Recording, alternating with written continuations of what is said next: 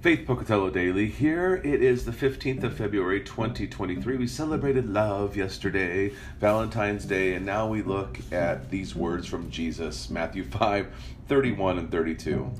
It was also said, Whoever divorces his wife, let him give her a certificate of divorce. But I say to you that everyone who divorces his wife, except on the ground of sexual immorality, makes her commit adultery. And whoever marries a divorced woman commits adultery. Now, we can try to excuse this all that we want. These are the words of Jesus, and this is what he says.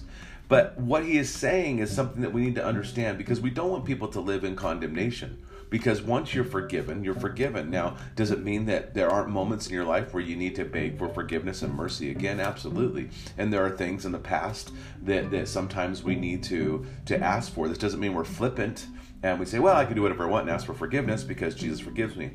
Um, again, um, God's intention for marriage was for the two shall become one.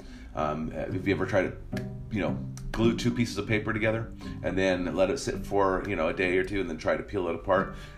You're going to have pieces that stay and remain with one, so it tears it apart.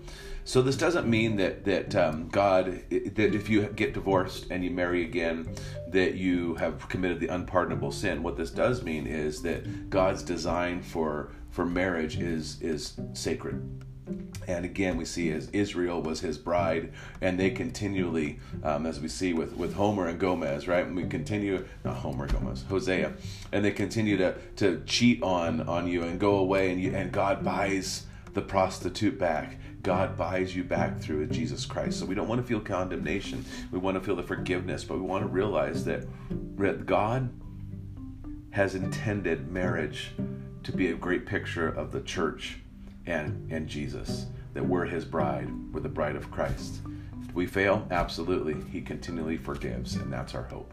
So may God richly bless your day. Enjoy Jesus. Go and share life.